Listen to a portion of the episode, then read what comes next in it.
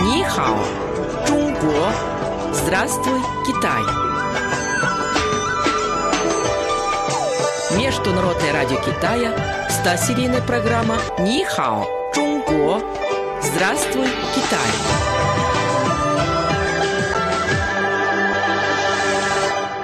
Слово на сегодня. Чангчэн – Великая Китайская стена. Малин, наконец-то мы едем на Великую Китайскую стену. Я так давно хотел там побывать. Придется немного потерпеть, ведь до нее еще надо добраться. Скажи, а что ты знаешь о Великой Китайской стене Чангчэн? Я думаю, начать надо с названия. Буквально оно означает «длинная крепостная стена». Конечно, Чангчэн – это необычная крепостная стена. Чангчэн включена в список семи чудес света. Это одно из самых грандиозных сооружений в мире. А ты знаешь, какова протяженность Чангчэн? Как раз вчера я нашел эту информацию в интернете. По самым последним научным данным, длина стены, построенной в период императорской династии Мин, составляет 8851 километр 800 метров. Китайские специалисты хотят обследовать также участки Чанчен, построенные при династиях Цинь и Хань и в другие исторические периоды. По оценкам ученых, общая протяженность Чанчен могла достигать нескольких десятков тысяч километров.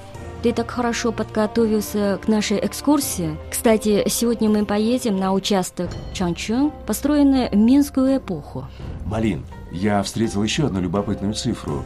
Оказывается, на Минской стене сохранилось 5723 сигнальные башни. А ты знаешь их предназначение? Согласно историческим материалам, на Чанчен через каждые 10 километров были устроены сигнальные башни, передающие военную информацию. В древности, когда на какой-либо из них замечали приближающегося врага, то сразу зажигали костер. Увидев его, соседняя башня зажигала свой костер. И так до самого военного центра.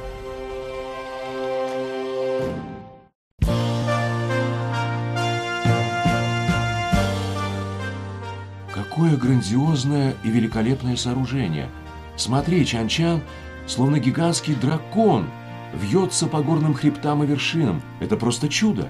Слава, представь, как невероятно трудно было строить Чанчэн.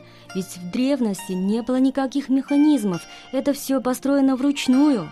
Да, китайцы трудолюбивый и великий народ. Сейчас я понимаю, почему в Китае говорят, кто не побывал на Чан-Чан, тот не настоящий китаец.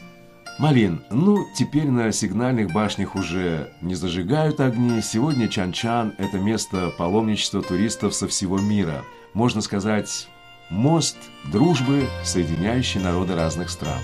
Ты очень хорошо сказал, Слава. Давай теперь сфотографируемся на память.